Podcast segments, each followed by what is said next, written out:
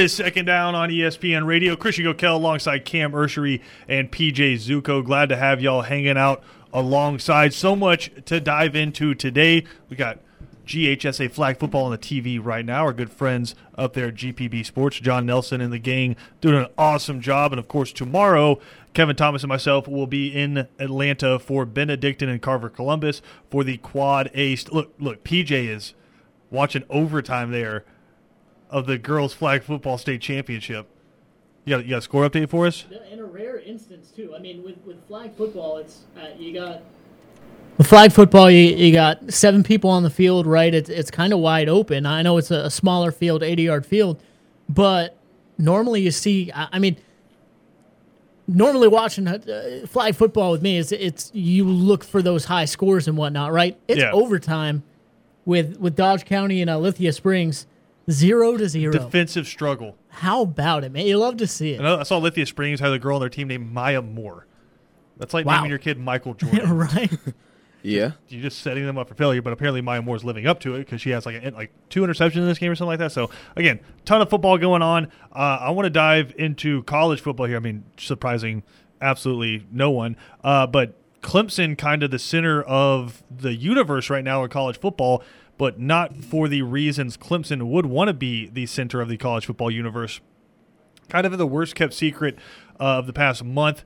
Dan Radakovich is headed from Clemson to Miami as the athletic director, taking a lateral job. Uh, was the athletic director at Georgia Tech before he moved to Clemson. Obviously, highly successful at Clemson. Now taking over at Miami, and then the first move I guess he made, or I, I don't know if you can credit him with this, I, even though I guarantee you he's highly involved. Uh, Mario Cristobal, obviously the new head coach at Miami as well. Clemson's already lost Brent Venables to Oklahoma as their new head coach. And now it seems like Tony Elliott, their offensive coordinator, is the top target for Virginia hmm. as their head coach. So think about where Clemson was at the start of the year. You have DJ Uiagalelei coming in, and people think, hey, we saw him a couple games last year.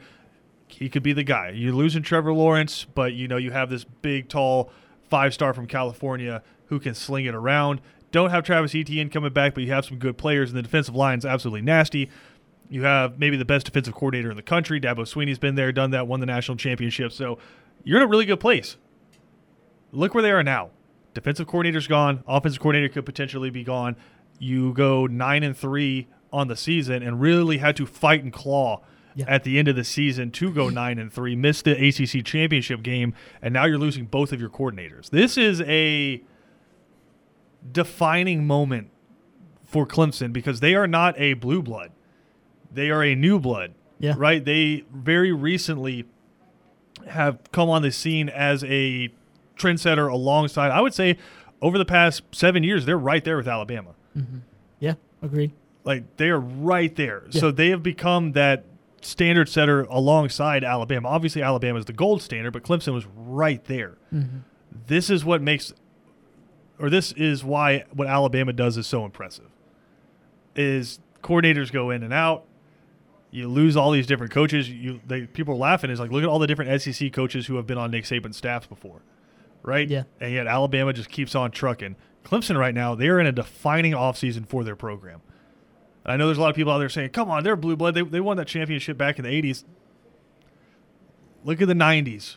Yeah. Look at the early 2000s. They, they had some good teams sporadically, but nothing consistent. It really wasn't until Tajh Boyd that they really started competing. And then what was it? Clemsoning was the thing Yep. because they were good. You could see it; they were really good, but they never got over the hump. Then you get Deshaun Watson, win a national championship, play for another one, and then Trevor Lawrence, obviously what he did. So you have become one of those standard setters.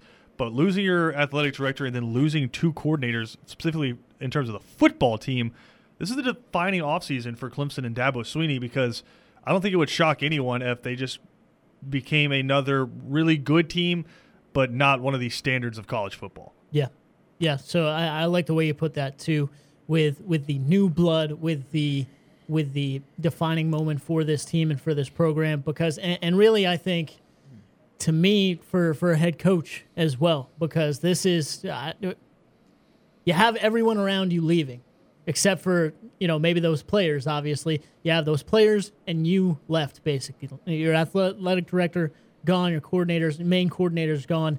What do you do now? And not only that, but but how much success do you have moving forward? I think now is when we see was this program over the last seven eight years just kind of when you use this expression, it's it's it's most of the time over like one week or one year. But was it lightning in a bottle? In the perfect situation for seven right. or eight years and that's it? Or do you make your name for yourself even more now as an incredible head football coach, someone who can do what Nick Saban has done over the past 10 to 15 years and restock, reload, rally people around you, and execute in the right way to move forward and have that success? And, you know, a, a lot of this, I, I spent so many years, or uh, not only me, but I, I think everyone, many years wondering all right, when does when does Venables move on and take a head coaching job? Because I mean, we've seen it for I think the past four or five years. Just the questions like, all right, normally you have really well. To, a, a to be fair success. to Clemson, they broke him off, and so they were like, "Hey, we're going to give you two million dollars just to be the defensive coordinator." Right. So yeah. it's like it was. It had to be a very enticing Oklahoma yeah. level job. Absolutely. To get him away. But like you, you have that the kind of success that they've had, and that defense has had over the, you know, their time at the top or near the top, you know, yeah. and you you expect to see those kind of moves. Even with Alabama, we see those moves. One or two successful years, and then that guy's gone to an incredible job. Um, so, yeah, you you've kind of seen that, and now it's it's about replacing, reloading, and, and moving forward. And it had to be a year like this. It was very clear that it wasn't.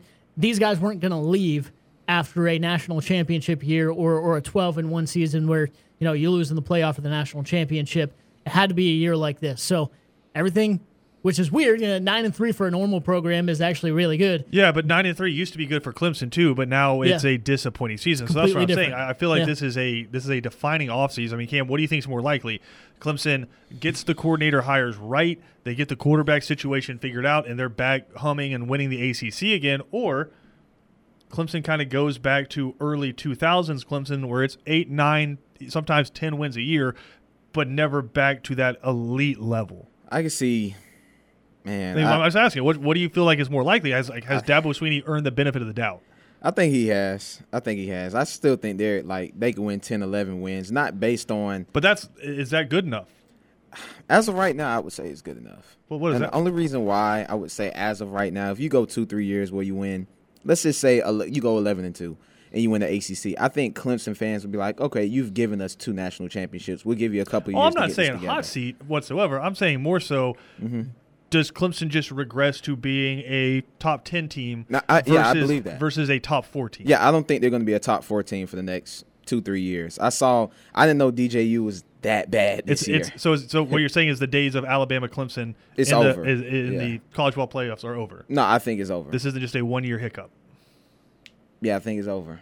I actually do I, I, I, don't think it's just Clemson. I think the rest of the ACC. I, re- I, really like the Brent Pry hire at Virginia Tech. Uh, Mike Norvell had an unbelievable season turning around Florida State. If Mario Cristobal can be what people think he can be at Miami, because remember the ACC when they originally got those two teams, put them in different divisions and said this is going to be our marquee matchup every year. It's going to be Miami, Florida State for the ACC championship, and it's literally never happened. Yeah. So they're kind of counting on those teams getting back into the fray, which I, I doubt we see both of those teams as perennial top five teams, but could we see one or the other fairly consistently up there? I think that's absolutely a possibility, especially with Florida kind of bottoming out right now and having to figure out what they're doing in the state. I think one, if not both of those teams, could surpass Florida for the time being. But that being said, when it comes to Clemson, I, I just think this, with everything else that's going on, I think this is kind of flying under the radar, which is have we seen the end of a modern day dynasty? Oh, man. It's hard to say. Because every that. time we try to bury Alabama, they come back. They come back like the most vengeful zombie you've ever seen well, in your life. Yeah. But Dabo Swinney gets that chance that Nick Saban's been getting, where he just replaces assistants, well, assistants. Well, this yeah, Nick Saban has now. a year every now and then yeah. where he'll lose two games, in Alabama like they a couple every, years ago, Mac everybody Jones. just like sits in depression all summer long, waiting for the next season to come because they don't know what to do when you lose two games and you're not in the national mm-hmm. championship mm-hmm. game. But then they have two, three years in a row where they're in the college football playoff. So Clemson could next year go 11 and 1, win the ACC, and be right back in the playoffs. I just don't think it's likely. Yeah, I want to see if Dabo is. I, I know Dabo is a great coach. He's a great coach, and he's built but, a great program. Yeah, he's built a, a great program. Cause, uh, but are they like built of that type of stuff? Like Nick Saban, he does it every single year. Coordinator goes to Texas and Ole Miss every single year. O'Brien's probably gonna go get a head coaching gig somewhere else after this. probably this not year. this year. Yeah, uh, not this year, but maybe next year. But let's see if Dabo can actually replace some of the guys that's been with him for almost a decade, really. I so. agree with you guys, and, and, that that's what like I agree with you guys a lot. Like I think that regression is gonna come, and and you know whether they get back to being in the mold, being that that top four, top five team every every single year, maybe in three or four years, that's one thing. I think you're gonna hear a lot of the other, which is weird. I think you're gonna hear a lot of the other way though, where a lot of people just expect them to keep going because we've so we, we've grown so accustomed to it with Alabama, right? We, we've referenced it 15 times while talking about this. Well, I mean, Alabama, the pro- program they've built 15, 16 years, coordinators in and out, that they're still right there at the top. We've kind of grown like accustomed to that and used to that and just expect that from other teams now, right? Yeah, Clemson's been really strong, but th- this is, I think, where we regress back to the mean a little bit, where we don't see this type of of you know prominence for a team like Clemson like we do for Alabama. That to me this puts back in perspective just how incredible of a program and uh, of a coach Nick Saban is and I think we'll see that over the next 3 or 4 years when Clemson, yes, naturally losing this much does regress a little bit. Like you said, does that mean Dabo Swinney isn't a great head coach or, or is on the hot seat or anything like that? No, not at all. That's no. not what I mean. When you when you look back and, and you see the great coaches that stayed at, at programs for 30 or 40 years, they had seasons where they went like three and nine, but the yeah. but but the the school stood behind them. So I don't think that's coming for Clemson. I think a couple maybe eight and four, nine and three years, you know, finished in the top 15. That certainly could happen. But yeah, I, I think this is where we see more of a, a regression of the mean in a normal college football scenario happen with Clemson, where they next two or three years they lose a little bit, but if they're able to make the right hires and find steady ground, yeah, they'll just, rise back to the to top. To me, it's fascinating because since the beginning of the college football playoff, we'll use that as the the kicking off point. There have been three teams, and I'll say one that's kind of been hanging out there too, but three really main teams: Alabama, Clemson, and Ohio State. Yeah, they they have seemingly been there at the end every single year in contention for that playoff spot, and more often than not, they're in the playoffs, right? And I'd put Oklahoma up there as well. They're, they're like right they're, there, yeah. They're, se- they're seemingly every single year they're there. They get do they get boat race when they get in there? Certainly, but they're in the college football playoff every year. Yeah. I just think it's fascinating, and maybe again, Clemson's earned the benefit of the doubt that with all of these changes going on, and after just such, maybe it's because of the way they finished, people just kind of forgot about it. Like, oh yeah, nine wins. I think we might be looking at kind of a changing of the guard coming up. Has Michigan become a team now that will consistently be competing for that top four spot? Do we have a couple of other teams out of the Big Ten? Does somebody step up inside the ACC? Can NC State take that next step? Because when the spotlight got big, they kind of crumbled. But can they na- take that next step under Dave Doeren? Is there an SEC team that can fill that spotlight? Because right now it's just Georgia and Alabama dominating that side. Could Texas A&M maybe take that next step? Who's that next team that becomes a year in and year out college football playoff contender. I don't know, but I think Clemson just kind of opened the door a little bit. And maybe it's good for the ACC because now there'll be some parity inside that conference. We, we already have a new champion this year, right? It's not just Clemson running amok. I think it's good for college football, but I also don't inherently think we're talking about it enough because what Clemson just did since 2014 to now is hugely impressive. Did they miss? Like they, they, they weren't in it in 2014, but from 15 to 20, they were in it every year, think, right? Yeah, I think yeah, they, they, were. yeah. Missed. Yep. I mean, that's unbelievable. Yeah, it's insane. Even I mean, in 2020, and what Alabama's a, missed once in a COVID year, and they're in 2020 too. I mean, has has yeah, Alabama, yeah, missed once. that one year when they lost to LSU when Tua, Auburn. When, yeah, when yeah. Tua got hurt got and Mac Jones lost to Auburn. I think so that's the only. Bama's, lo- Bama's missed once. Right. It's mm. insanely impressive. Uh, that with Clemson too. I mean, this isn't a, a insanely big dig at hint. Like uh, but I mean, they made it with, with Kelly Bryant that one year too, where the, really the mm-hmm. defense was kind of everything for that team. Yeah. Still made it and, and, and competed. So yeah, that was 2017. Yeah, yeah, yeah. They got blown so, out too. Yeah, well, they did, but uh, I mean, Yeah, but it's still been insanely impressive and, and, a, and a great run. But yeah, I, I think we'll see kind of a, a, a regression of the mean a little bit for a, for a program like this and. We'll I think I think more forward. seasons like this are, are more likely than seeing them jumping back to where they're going to the college football playoff three Yeah. years in a row. And Right. not just because I don't think they'll be a good program, but I think the ACC is going to get better and more competitive. It already is. I mean, Wake Forest uh, it was unbelievable this year. I think North Carolina, I think will figure it out. Uh, and then when you look at Miami and Florida State, I think those are the two to really keep an eye on. them. we've obviously been keeping an eye on them since they joined the ACC. Of We're just course. waiting for them uh, to take that step. Again, potentially losing Tony Elliott. He's been named one of the top guys for the Virginia coaching job. You've already lost your defensive coordinator and your athletic director is headed to Miami. So interesting times, turbulent times up there at Clemson. I want to come back. I want to take a look at the rest of the coaching hires around college football because there is a name from the SEC that has been thrown around for a big time job opening. And I want to take a look at that and just kind of grade some of the hires that we have already seen. Second down here on ESPN Radio, Christian Gokel alongside PJ Zuko and Cam Ursery. We'll be back after this.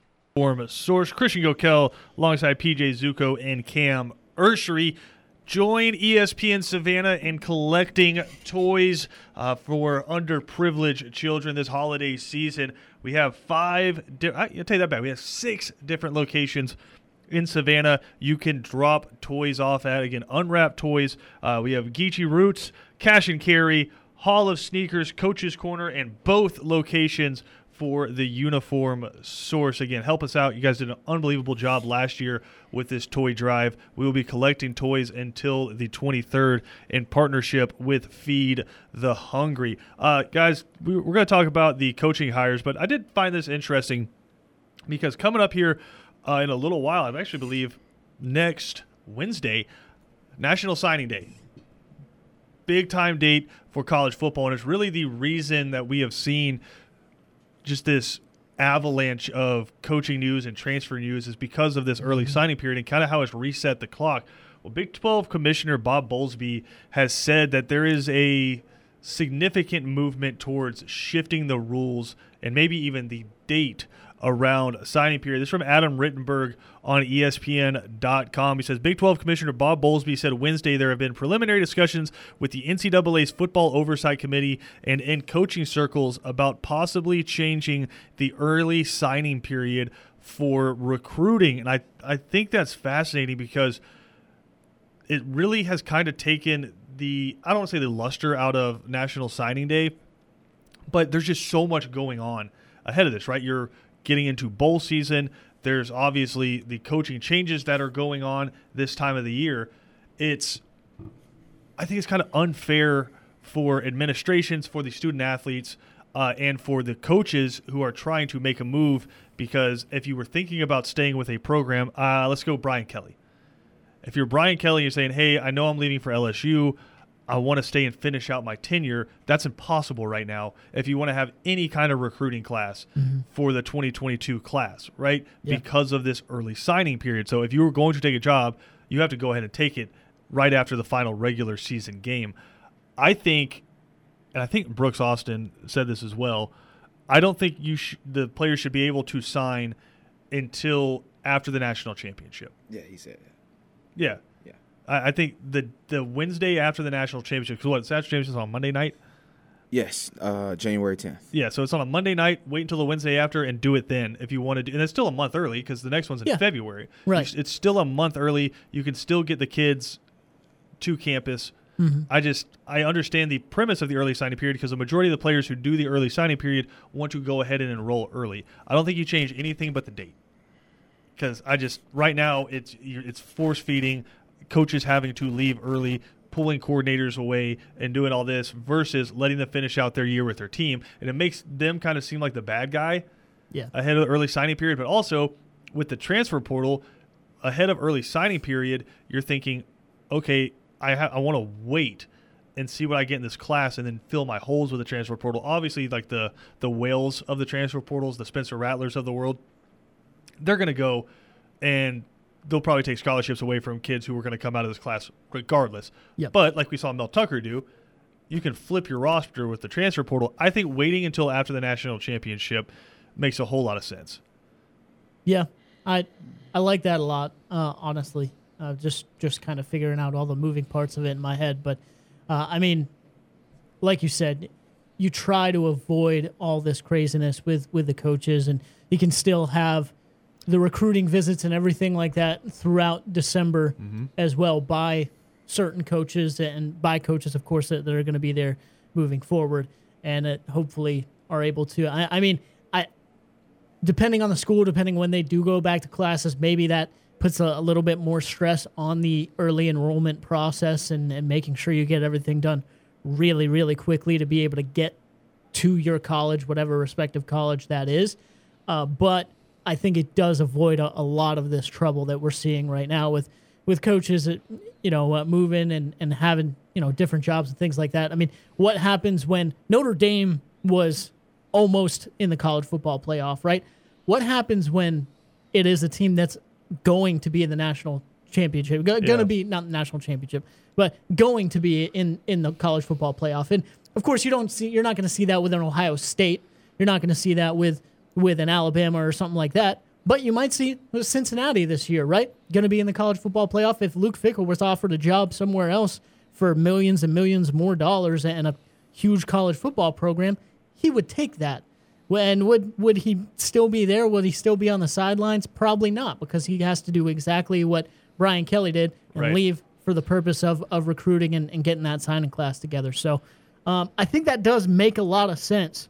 Uh, I, I can't see a lot of negatives with that other well, than I don't of know. If, I don't know if there's any negatives, and I'll, I'll Right, I'll, I'll kind of get what I say, but Yeah. Let me ask you this: Is the reason I say after the national championship game is I think it's fair to every coach, which is yeah. if you're talking about Luke Fickell there and Kirby Smart and Nick Saban and Jim Harbaugh, if they're getting ready for the national championship, then everyone else has time to out, be out recruiting because their seasons are done and they're Mm-hmm. having to get ready for another football game, literally the most important football game. So I do think it would make it fair for everyone involved. But I think Greg Sankey pointed this out.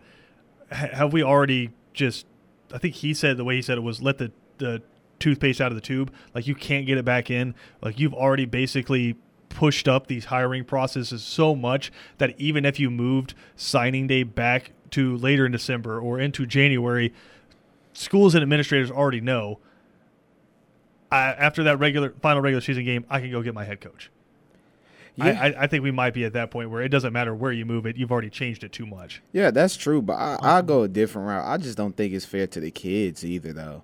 I really don't. How so? Um, um, I'll just say this: like, say if you're an Alabama recruit and Alabama is playing in the college football playoffs and the national championship, and you get that one time in high school just to sign to play college football, and a lot of the attention is towards that school that day when it should be towards you. I just don't think it's fair to the kids. So if you move move the day after what the national championship Yeah. or bowl games, now all the attention is on the kids because at the end of the day, it's still kid signing. You don't have a recruiting class without those recruits. I just don't think it's I will, fair. To I will the say kids this: I do think it's taken away a lot of the luster around National Signing Day because it used to be a huge day long sure. event. I didn't even know it was Yeah. coming up. Yeah, you I have. didn't. Yes, next week. But you have kids like uh, you'd have kids on ESPN, CBS, all the different stations doing National Signing Day, and then at a much smaller level, it was on like all the the local news stations. Right, we've had people, uh, students in here before on like on the mics we're on right now, uh, commit to play college. I know DJ Dallas did it when he committed to play at Miami. So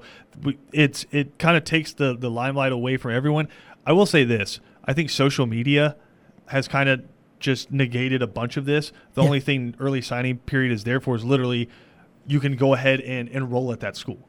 Like once you get that transcript in, you are enrolled at that school, right? The national letter of intent. I know there's going to be a watch. There's going to be a whole lot of people on Twitter and Facebook and all the other social media that get real confused from three letters and just flipping one around. Could be NIL, NLI.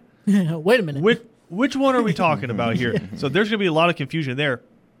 But I will say this: what I have kind of liked, and maybe just to play devil's advocate for keeping it the same, is the big time players, the the the ones who are the ESPN 300s, right?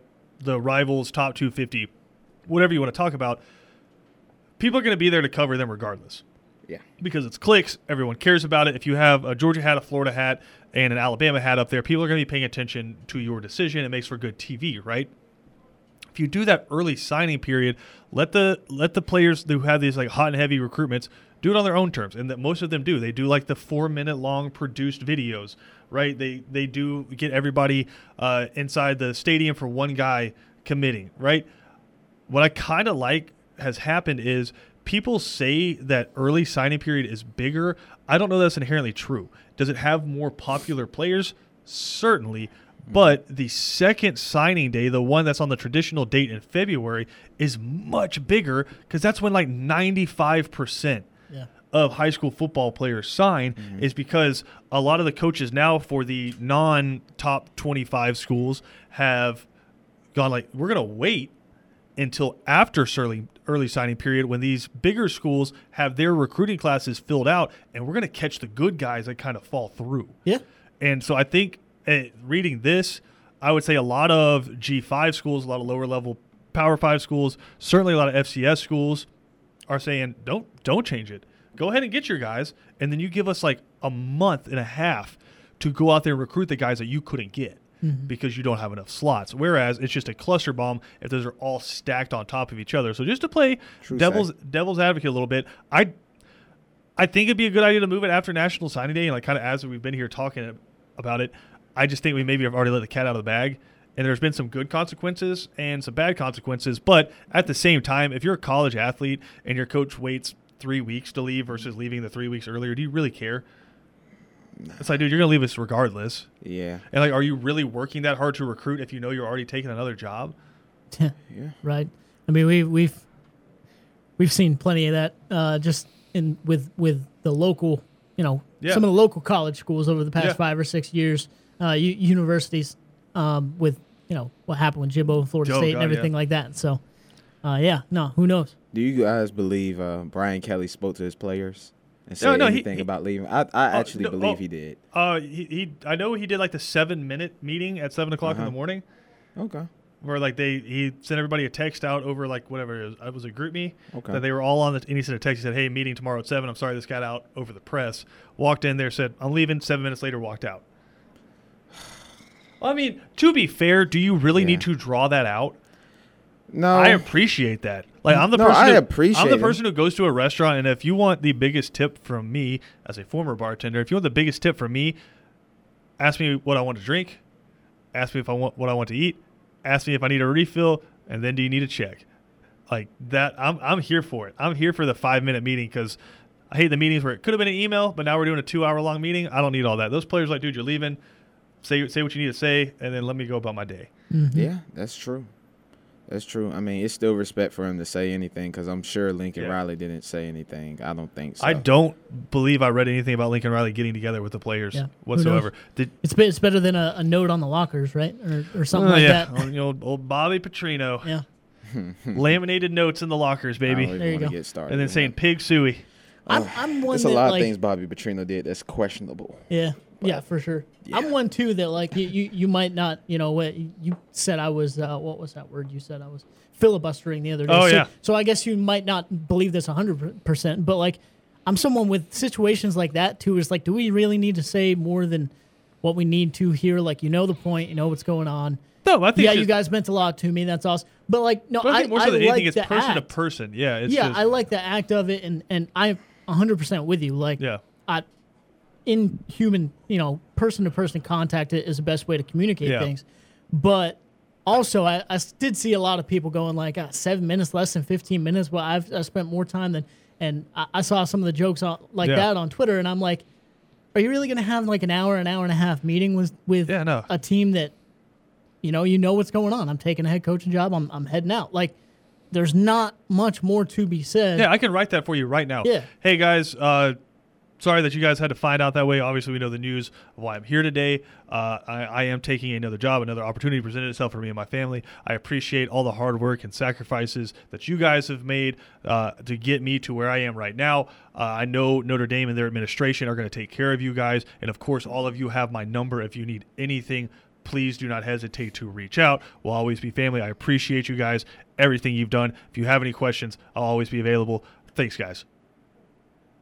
You need anything else? right? What do you need to talk about for an hour? That also doesn't count like the person to person contact that could have happened Correct. afterward. I feel like you know what I mean. Not everything is public speaking. Nah. you know.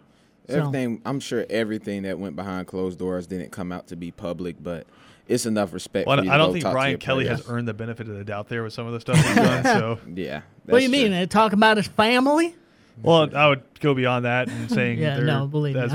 That's- There's there's a lot more worse things uh, out there on Brian Kelly's record, but hey, he's head coach at LSU now, so we get to see how that all works out. A whole lot of people really excited about that. I've been on record as saying sounds a whole lot like nine wins a season, but that's just me. That's luck. just me. Yep. Good luck. I give him, give him about two, three years. We'll see. I mean, I know year one every- won't everyone's be really pretty. excited about Brian Kelly. Where would you have him ranked? Let's do this right now. Where would you have him ranked? Just power ranking the SEC West head coaches. West, Like, is he's obviously not number Fourth. one? Is he better than Jimbo? Yeah, we all know Mike. Fifth. We is all he know. better than Lane? we, Fifth. we is all he know. better than Leach? he's not better. I don't think he's better than Pittman. So fifth. Wow, I'd, I'd, I'd take him over Pittman. yeah. I was gonna say we all Mm, The know job Mike Leach Pittman's is number done, one. don't know. Yeah, he's been a head coach for two years though, and to be fair to Brian Kelly, he played in a BCS national championship game, and he's been to the college football playoff a lot. Ah, Has he gotten destroyed every time he's been there? Certainly, but he got there. I don't know. As of right now, I mean LSU isn't going to be really good next year unless they get like Spencer Rattler or somebody like that. But Yeah, they I just lost. two, uh, they just lost two Johnsons. Uh, Max Johnson has hit the transfer portal, and then his brother, the big tight end recruit out of Oconee County, uh, Mm-hmm. decommitted. So they lost two Johnsons yesterday, and I think a lot of the early indications are they could both be heading to their father's alma mater, Brad Johnson, down to Florida State. Well, that's interesting. I just give LSU two, three years, then we could judge them. Year one is oh, going to be don't- oh, ugly. oh, see, this is how I know you were on the show with Cody. Is Cody does the five year away prediction because no one's going to remember what the prediction is five years from now, and so you'll either be able to say, "Look, Oh, I was no, right," next year- or nobody remembers that you were wrong. No, next year I give him about eight, eight wins. So Cam's already put the over under at eight, wins. Like you know, no, no less than eight wins. And I think that's pretty. That's reasonable for Brian Kelly. But talking about competing and maybe a playoff berth, give him two, three years, then I could judge him. Again, that's very Cody of you, Cam. That's my man. That's my man over there. That's Cody. very, very man. Cody Queen of you. Oh, look, 2026. I think it could be the Falcons' year. You never oh, know. We got more to come here on second down. We'll be right back after this. Second down on ESPN Radio is presented to you by the Uniform Source. Christian Gokel alongside Cam Ursery, maybe PJ Zuko. Who's to say? Cam, there's been a ton of hires and now another huge job opening with Mario Cristobal taking the job at Miami. Oregon now comes open, and we mentioned a little bit earlier in the show, a SEC coach has already been linked to the job, and I think this guy is going to be linked to the West Coast as long as he is at his current school. Bryan Harsin, he was he was linked to the Washington job, and now he is linked to the Oregon job. I, I just think that's going to be one of those things. He could be at Auburn for 15 years, and as long as a West Co- Coast job is open, he is going to be linked. But again, ton of hires around college football as BJ Bennett just storms in here. I know three and out's way more important, but we're, we're trying to do a show here. Uh, we got a ton of hires to get to here. I want to look at these guys because I think a lot of these in the public perception are getting like really good grades. I feel like some of them have been kind of meh, so I'm curious to get y'all's opinion. Let's start with Miami. We talked about it. They hire Mario Cristobal. Uh, funny story out of that one is during introdu- his introductory press conference, the University of Miami instructed media not to ask him about the hiring process because they know just how shady it was. So again, replacing Manny Diaz, just a letter grade scale. What do you think about the hire of Mario Cristobal? Does it? I mean, does it? That screams NCAA investigation, right? No, I- that that's some no. kind? I don't think they uh, uh, violated anything, but I just think they know they treated Manny Diaz like crap. Yeah. and they were like, "We don't want you to tell us that we did it because we know we did, and we just Okay. don't need any questions on this happy day." And Gotcha. It's like we know we said to Manny Diaz basically, "Hey, uh, you're here until we get Mario, and then if we don't, we'll keep you." We guess, and which is just a really bad way to treat human beings. But Yeah. I don't think it was an NCAA violation. Mostly just Miami being really crappy to a person. Sounds legit. Um, with that being said, I I'd give that a B plus. I think it's gonna be all right. It's they're they're. He's not gonna lead them Well, to a what was national Manny championship. Diaz? I mean, hindsight's twenty twenty. No, no, I'm just right? saying like like grade his performance. Uh, it's been like a C. Okay, so they upgraded. Yeah. What about you, Cam? I give him a C. I, I Really? I think the hire is a C. I I'm not too impressed with the hire because I feel like he underachieved a little bit at Oregon. Remember, he had Justin Herbert and Penei Sewell at that te- on that team and like one of the top offensive line. Did he the recruit country. them? I don't know if he recruited them. That I don't know, but you still had them. Because if he did, then I'm like, hey, you, you got him on the team. Like that's a big yeah. part of it. Oh yeah, that's a big part, but it's to the point you had him on the team and kind of underachieved that year, losing to I know Auburn the first game of the season when Bo made that comeback and Two years ago, I yeah. won. I don't know what team they lost in the regular season. They lost another one. Then you win lo- the Rose Bowl. They lost to Stanford this year, and then they lost to Utah twice. Yeah, and yeah, exactly. Those and were then ugly. They did lose to Stanford. I, I will say because a lot of people forget this. They had some injuries and uh, their offensive coordinator was not there, Yeah. and that, that was a terrible like the That was Utah Moorhead, games. right? Your your old OC. yeah, Yeah. yeah, Yeah, they now the head football coach at Akron. All right. They Well, had there you go. injuries against Ohio State and won, but I know they was missing the OC. Yeah. But what I will Yeah. say is, we saw Justin Herbert kind of like just be pampered at Oregon, where he couldn't like progress in that offense. Then he gets to the NFL, he just pops. That was the kind of thing that was happening. So I don't know if it's a good hire. I'll just say a C. I'll say B plus, A minus kind of area. I think he is a really good coach. I think Miami has needed someone like him, and because he's going to build from the inside out. And what I mean that I mean the line of scrimmage out. And if you want to win against the Clemson's and the NC States of the ACC, you're going to have to do that. So I think, and he's a hometown guy, so mm-hmm. I, I think that one's going to work out. All right, Lincoln Riley at USC. Hmm. Okay. Uh, I think that's A. I Yeah, agree. I I, think agree. it's an A. A plus plus. I don't know about plus plus because Lincoln Riley does not have a great postseason record, and we talked about this before. What's Lincoln Riley's significant win? I think it's an A because if you looked at every head coach and I'll even say coordinator in college football, who is a better fit? Yeah. Young, good-looking dude, Yep. got a high-powered offense, going out to USC. I just I think it fits. I just with Clay Helton, he's a really good football coach. Didn't have uh, maybe the personality, right? From Gainesville, Florida, right? Doesn't inherently have the USC personality. Lincoln Riley's kind of got that swag to him a little bit. Again, gets his butt kicked in the postseason.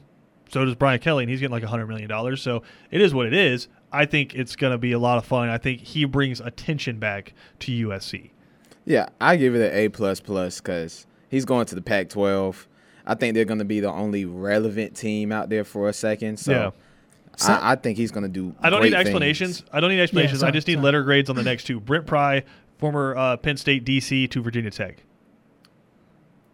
A minus. Uh, B plus. I'll go B plus two, and I, it's a B plus for me because PJ said he would rather have him as his head coach than his her- current head coach. So I think that says a lot. Brent Venables to Oklahoma. A. A plus plus. Yeah. I think it's an A two. You got a guy who knows how to run a defense. If he can get an offensive coordinator in there, you're coming to the SEC. I think Yeah. this may have been a blessing in disguise. That's the All right, important part. give me. You can you can explain on this one. This is the last one we'll do. Marcus Freeman at Notre Dame. A plus. Yeah, Yeah. I say an A. I think it's an A, not just for the fact that you get Marcus Freeman, but in doing so, you keep your defensive coordinator basically, Mm-hmm. and you kept Tommy Rees, who's your offensive coordinator. So you are keeping a stable program stable. Yep. A 10 11 win program every single year, stable. And now Marcus Freeman, who's a young, energetic dude. He's probably the only head coach in. I'm not gonna say the Power Five because Notre Dame's obviously not a conference, but it's they're the Power Five plus one. He's the only head coach that has like a recruiting profile on rivals. Was a four-star linebacker in the Yeah. early 2000s that went to Ohio State, so that's awesome already. You're gonna see that more, which Yeah. is crazy. But But yeah. the ener- the energy around him and just think about the rise that he's been on from Cincinnati's defensive coordinator last year in the Peach Bowl against Georgia. Mhm. To now he is was a defensive coordinator at Notre Dame and now he's the head coach. Yeah. I think it's an awesome story. I was kind of rooting for more chaos and obviously for Georgia to win. But if, if he had got a chance to go to the college football playoff after all of that, that there, would yeah. yeah, that would awesome. But yeah, I think that's an A plus hire from Notre Dame. I think Marcus Freeman is absolutely going to work out up there at Notre Dame. We got more to come. We'll take a quick break. We'll wrap it up here on second down. Get you ready for three and out. Second down on ESPN Radio is presented to you by the Uniform Source, guys. We got a big guest coming on three and out today. I've been out there flexing my guest booking muscles. Dustin Poirier Woo! from the UFC Yeah. gonna join the guys coming up at 4:30. UFC 269 coming up this week. Dustin Poirier, the number one featherweight contender in the UFC, going for that belt. I want to ask him because I know with like baseball players when they hit a home run and they say they just know it mm-hmm. off the bat, or like when kickers in the NFL hit one, like I knew it was good as soon as I hit it. Do you think when he kicks somebody in the face, he's like, "Yeah, that's it." Like right. literally as soon as he makes contact, or like when he throws like a jab and it hits like in the chin, like right in that sweet spot, and he connects. Do you think he just feels it and he's like, "Yep, that's night night." He's a scary human being. But do, do you think they have that same feeling? You know, like when you let go of a three pointer and you just know, yeah, like yeah. off your fingertips. Yeah. Right. Do you think he has that same feeling, but I'm, I'm with his sure. foot on your face? I'm, i feel like sure. he might. I know everything's happening insanely quickly and, and whatnot in the ring, but at the same time, like, I feel like you might know that while it's almost connect, like while it's still in the quote unquote air. Yeah, you're right? like, oh, like, there it is. Like, that's a mistake. If this guy doesn't move his, oh, that's it. Yep. So or like, like, what do you think? What do you think feels better when they do like the the open like the top of the foot like soccer kick to the face, or like the reverse roundhouse heel to the ear? Imagine somebody just oh, kicking man. you in the face. and you, you paid for the it. Ear, oh heel the ear. There, there, there's no way that feels good, but it might feel better because you're like, if this doesn't connect, it's over for me because like you leave yourself so vulnerable. I feel like. Yeah, well, we're gonna find out. Dustin yeah. Poirier coming up at 4:33 and out coming up next.